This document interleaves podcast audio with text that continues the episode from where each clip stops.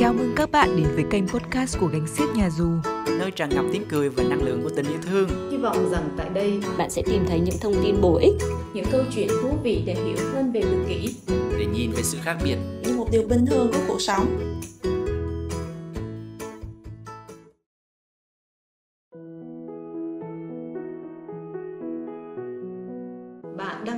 chuyên mục Gánh Siếc Nghe, nơi mà Gánh Siếc sẽ cùng trò chuyện với các chuyên gia, tư vấn viên, phụ huynh, nơi xây dựng cầu nối vững vàng để mọi người có thể hiểu dễ dàng hơn với sứ mệnh và tinh thần của Gánh Siếc, từ đó hiểu hơn về tự kỷ và các rối loạn phát triển khác. Tôi là Hoa Lê, một thành viên của Gánh Siếc và là người dẫn của tập podcast ngày hôm nay.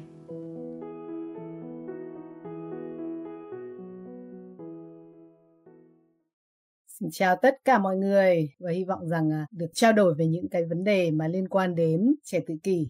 Thực ra đây là cái chủ đề mà cô rất là muốn muốn nói chuyện từ lâu rồi. Chúng ta sẽ bắt đầu. Trước tiên thì cho tôi xin được bày tỏ cái lòng biết ơn đối với những thầy cô giáo của tôi ở trung tâm điều trị tự kỷ Mỹ bởi vì không những là họ truyền đạt cho tôi những cái gì mà tôi chia sẻ ngày hôm nay là những cái gì mà họ đã dạy cho tôi, và họ cho tôi những cái kiến thức họ còn làm cho tôi trở thành người như tôi bây giờ và cho những cái mối quan hệ của tôi với người thân, hay là với các đồng nghiệp, hay là với các phụ huynh, tôi nghĩ là đã trở nên tốt hơn rất là nhiều. Barry Kaufman là một trong những thầy cô giáo đó và ông là tác giả của 12 cuốn sách, trong đó có một cuốn tên là Yêu thương, là hạnh phúc với người mà mình yêu thương. Tôi vẫn còn nhớ một cái câu chuyện mà ông kể trong cái lớp học.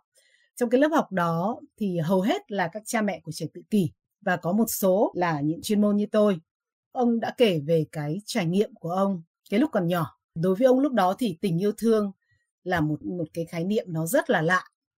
Bởi vì uh, bố ông lúc bấy giờ là một người bố rất là tốt nhưng mà cổ hủ. Và cứ mỗi ngày thì mẹ ông sẽ ghi lại cái số khuyết điểm của ông vào để cho bố tối đi làm về thì sẽ kỷ luật ông. Cách của bố kỷ luật ông là ông ấy sẽ rút ra một cái dây thắt lưng của ông ấy và ông ấy sẽ đánh ông bố sẽ đánh vào người ông số lần bằng đúng cái số khuyết điểm trong ngày mà mẹ ông đã ghi lại. Và đặc biệt là trong khi đánh ông thì bố của ông nói hai câu mà ông cảm thấy rất là khó hiểu.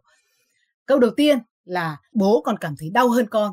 Thế thì ông thấy rất là ngạc nhiên bởi vì là tại sao tôi mới là người có cái mông đỏ như thế này chứ có phải bố tôi đâu mà bố tôi lại bảo là đau hơn tôi. Và còn điều thứ hai mà ông nói là ông thấy còn vô lý hơn nữa là bố ông khi đánh ông thì ông luôn luôn nói là gì? Bố đánh con bởi vì là bố yêu con. Và lúc đó ông ấy đã nghĩ rằng là làm sao mà để cho mọi người đừng có yêu tôi nhiều như vậy. Thì uh, Barry Kaufman chính là cái người mà đã dạy cho tôi cái option process mà đã có một lần tôi tôi đề cập đến trong một cái buổi Facebook Live từ trước. Um, ông nói là đến khi mà ông học được về niềm tin đến khi mà ông hiểu được điều gì quan trọng nhất đối với mình, thì ông đã có được một cái thái độ là ông luôn luôn hiện diện với bất kỳ ai ở bên cạnh mình. Ông không phán xét họ, ông không có chương trình nào dành cho họ, ông muốn làm những gì tốt nhất cho họ. Ông không dẫn dắt họ, ông không đưa ra những cái kế hoạch để cho họ phải đạt được điều gì đó.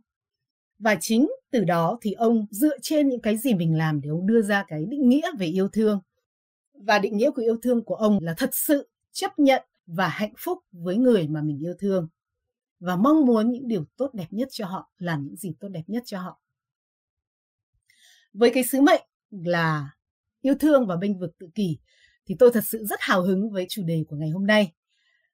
Bởi vì đây là cái điều mà tôi và các cộng sự đã làm mỗi ngày ở trong vòng 5 năm qua cũng như là điều mà tôi rất mong muốn được đem đến cho những người tự kỷ cũng như là trẻ tự kỷ ở trong bất kỳ môi trường nào, lớp học hay là gia đình hay là nơi công cộng.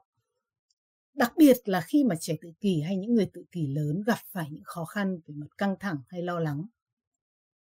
Phải nói rằng khoảng 5 năm trước đây trở về trước, tâm nguyện của tôi luôn luôn là muốn giúp đỡ những người tự kỷ, nhưng bây giờ tôi mới hiểu rằng là chưa chắc những gì mình làm đã là thật sự giúp đỡ cho họ cái câu hỏi mà luôn luôn theo đuổi tôi trong quá trình làm việc đó chính là làm thế nào để chúng ta có thể yêu thương được người kỳ mà họ có thể cảm nhận được và nó có giá trị đối với họ?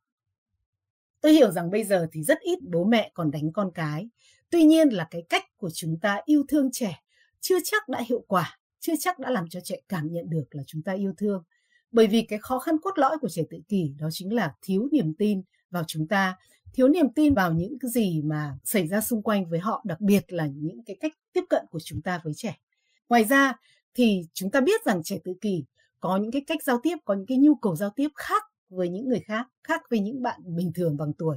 Hoặc là trẻ tự kỷ có một cái nhu cầu rất lớn cần được kiểm soát những gì xảy ra xung quanh với mình.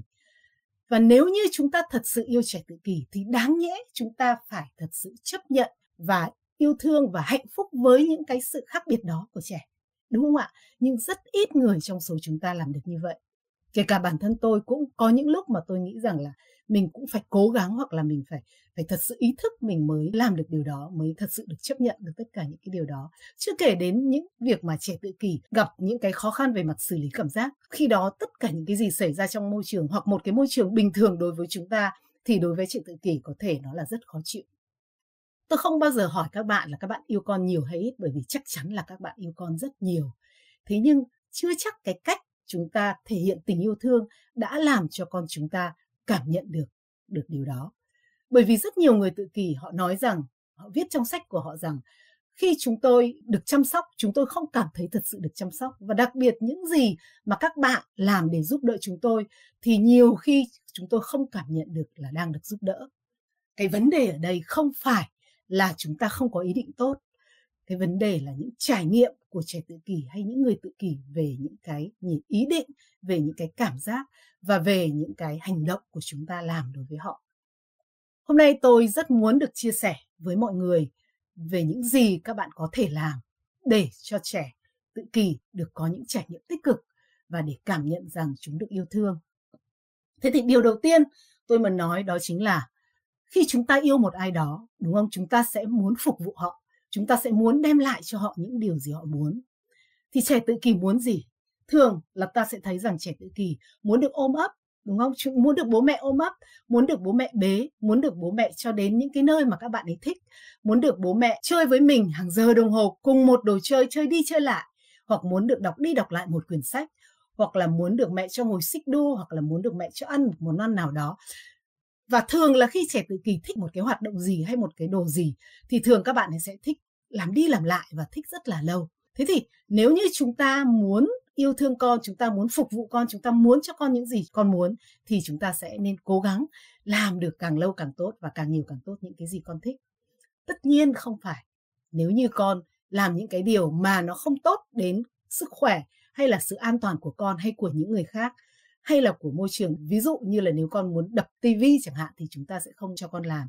Nhưng mà những cái hành vi muốn được làm đi làm lại mà điều đó nó thỏa mãn một sự điều chỉnh cho bạn ấy hoặc là một cái giác quan nào đó thôi mà nó không ai hại đến ai cả, thì tốt nhất là chúng ta sẽ nên cố gắng để cho con được làm. Thì đó chính là là phục vụ, đó chính là cho con được làm những cái gì con muốn. Cái điều thứ hai đó là đáp lại và chúng ta sẽ đáp lại ngay lập tức những cái yêu cầu của con, những cái chỉ tay của con, những cái việc mà con kéo mình đến một cái chỗ nào đó. Bởi vì cái việc đáp lại đấy cho trẻ thấy rằng là chúng ta thật sự quan tâm, chúng ta thật sự đánh giá cao việc giao tiếp của đứa trẻ. Cái việc mà đáp lại nó không giống với việc mà cho con những cái gì con muốn, mà đây là chúng ta đáp lại sự khởi xướng của con đôi lúc khi mà trẻ đến, cầm tay chúng ta, hoặc là chỉ cho chúng ta cái gì mà trong khi đó chúng ta đang bận một việc gì đó, chúng ta đang còn dở, thì thường là cha mẹ sẽ làm nốt đã và không chú ý đến trẻ. Cho đến khi làm xong rồi, thì có thể đứa trẻ nó không còn cảm nhận được là mẹ muốn đáp lại mình nữa. Và với một đứa trẻ đã mất lòng tin vào những người lớn, thì cái việc đó sẽ làm cho nó không cảm thấy được yêu thương. Rất nhiều phụ huynh nói với tôi, cái việc mà đáp lại nhanh như thế, vội như thế, liệu có làm cho trẻ hư hay không? Đúng không? Thậm chí còn có một phụ huynh mới đây, tôi làm việc, chị nói là từ khi con em đến gánh xiếc thì em cảm thấy là con em như là có quyền lực rất nhanh chóng và tuyệt đối. Thực ra cái việc chúng ta đáp ứng với trẻ có thể đối với những trẻ bình thường. Tôi, thực ra tôi cũng không nghĩ là kể cả đối với trẻ bình thường mà các bạn ấy dễ có thể hư hỏng do cái việc chúng ta đáp lại đâu. Nhưng với những trẻ tự kỷ, với những bạn mà luôn luôn rất dễ dàng ở trong trạng thái chạy trốn chống trả, hay là các bạn luôn luôn cảm thấy bất an với môi trường các bạn cảm thấy là giao tiếp là cực kỳ khó khăn. Thì với mỗi giao tiếp như vậy, nếu chúng ta đáp ứng ngay lập tức, nó sẽ làm cho các bạn cảm nhận được cái tình yêu thương của chúng ta. Cái điều thứ ba tôi muốn nói đến chính là giữ được bộ mặt thân thiện. Bởi vì một bộ mặt thân thiện sẽ đem đến sự ấm áp, sự ấm áp chính là thể hiện của tình yêu thương. Rất nhiều cha mẹ của chúng ta rất yêu con yêu con lắm luôn, và càng yêu con thì lại càng hay lo lắng và những cái lo lắng đấy nó thể hiện trên nét mặt của mọi người. Đặc biệt nếu như tôi gặp những cha mẹ mà có con tự kỷ đã lâu năm rồi, khi mà các bạn ấy đã nhiều tuổi rồi thì thấy rất rõ nó nó nó hằn lên gương mặt các cha mẹ là nó là một sự căng thẳng, nó như là một phần của sự đau khổ. Cái đó một đứa trẻ nó nhìn vào nó sẽ không cảm thấy là an toàn. Đúng không? Có thể các chuyên gia nói với các bạn rằng, ồ, trẻ tự kỷ không có tính đồng cảm, không có khả năng đồng cảm, không có khả năng hiểu được cảm nhận của người khác hoàn toàn không chính xác. Thật sự, những người tự kỷ họ nói với chúng ta rằng họ thật sự lại quá nhạy cảm với cái trạng thái tinh thần của chúng ta. Chỉ cần một cái câu mày hay một cái nhân mặt của bạn là cha mẹ sẽ có thể đưa các bạn ấy chạy vào chạy trốn chống trả rất nhanh. Trẻ tự kỷ có thể không hiểu hết được các sắc thái xã hội, cái đấy thì đúng. Nhưng các bạn ấy rất nhạy cảm với sự tức giận hay sự khó chịu nằm sau cái bộ mặt căng thẳng, lo lắng đúng không? Cho nên một bộ mặt vui vẻ, cởi mở, chào đón sẽ tốt hơn rất là nhiều. Cái việc mà chúng ta vui vẻ, chúng ta đem lại cho các bạn ấy sự vui vẻ đấy, nó sẽ là một cái dấu hiệu của sự an toàn nữa và các bạn ấy sẽ tương tác với chúng ta nhiều hơn. Tôi vẫn còn nhớ là Barry Kaufman, các ông giáo của tôi đó đã kể về cái trải nghiệm của ông lần đầu tiên khi mà ông cảm nhận được tình yêu thương. Bởi vì qua rất nhiều năm, ông ông luôn luôn kỳ vọng ở những người thân của mình ông luôn luôn muốn cho họ thay đổi, ông luôn luôn muốn họ phải làm theo ý của ông.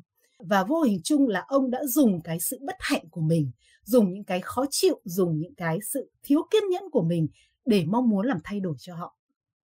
Nhưng mà may mắn là cuối cùng ông đã nhận ra rằng là ông hoàn toàn có thể vừa thư giãn, ông vẫn có thể mong muốn những cái điều tốt đẹp cho họ và ông hoàn toàn không cần họ phải thay đổi gì vội cả. Và có một câu ông nói mà tôi thấy rất là tuyệt vời là gì? Đến một lúc mà ông ấy nhận ra rằng có một cái một cái gì đó, một cái gì đó nó rất là nhẹ nhàng do ông tạo ra ở bên trong và do ông nhận ra, đó chính là cái tình yêu thương.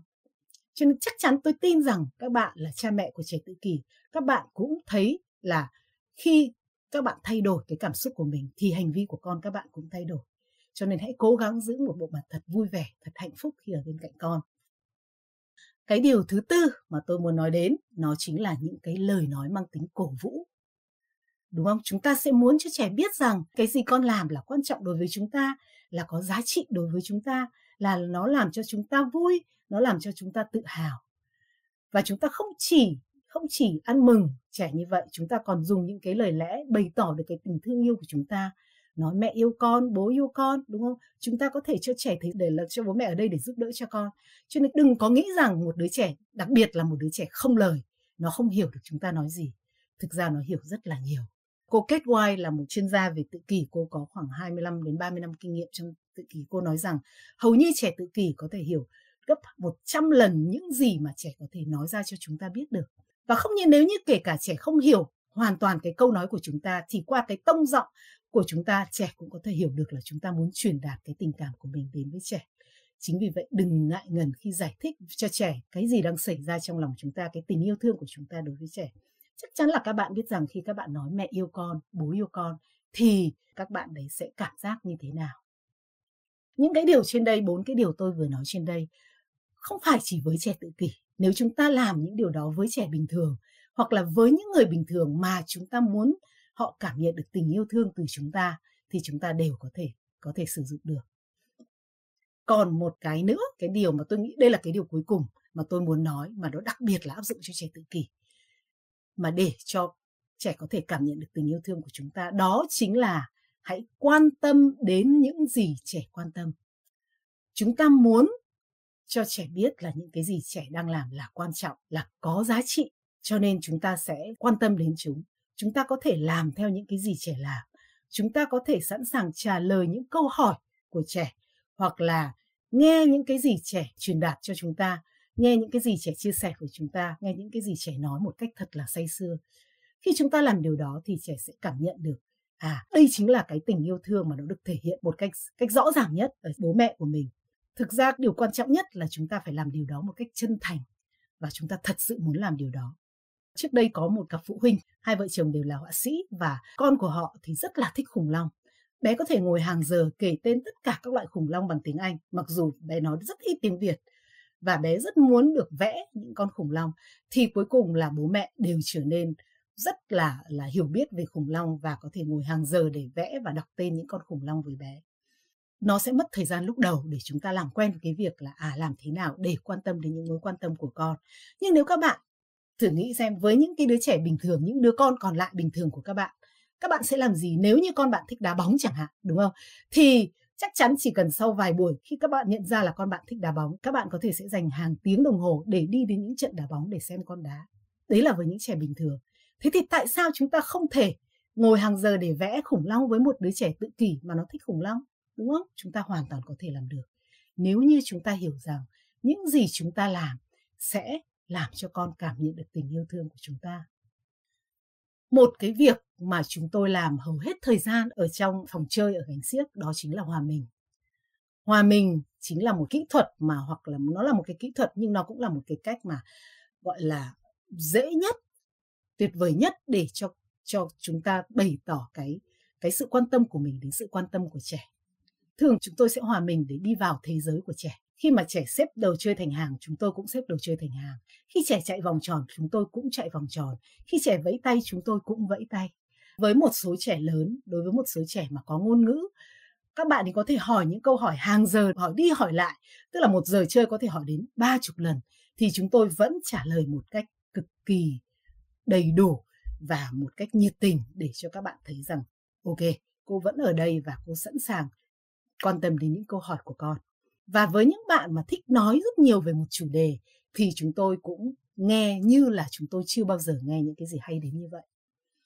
Thế thì hòa mình, khi chúng tôi hòa mình thì chúng tôi không phán xét trẻ. Chúng tôi mong muốn điều tốt nhất cho con. Chúng tôi không có chương trình gì khi chúng tôi hòa mình cả. Chúng tôi không dẫn dắt trẻ. Chúng tôi không có kế hoạch là trẻ phải đạt được cái gì ngay cái lúc chúng tôi hòa mình. Và đó chính là những cái gì mà thầy giáo của tôi đã dạy khi mà ông nói về yêu thương một người khác. Rất nhiều người nói rằng nếu thế thì hòa mình, tức là chỉ copy trẻ có đúng không? Nó nó chỉ đúng có một phần thôi, bởi vì khi chúng ta hòa mình thì chúng ta đi vào thế giới của trẻ. Chúng ta sẽ xây dựng cái mối quan hệ với trẻ, kết nối với trẻ bằng một mối quan tâm chung. Hay là nói như trong cái khoa học thần kinh thì chúng ta đang cùng điều chỉnh với trẻ để giúp cho trẻ tự điều chỉnh. Cái điều này nó nghe thì nó có vẻ mới lạ ở trong tự kỷ.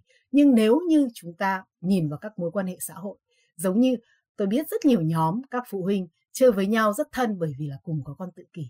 Hoặc là nếu như chúng ta cùng thích một một cầu thủ bóng đá nào đó hoặc là chúng ta cùng thích một bài hát nào đó cũng có thể đó chính là những cái mối quan tâm mà làm cho chúng ta kết nối với nhau.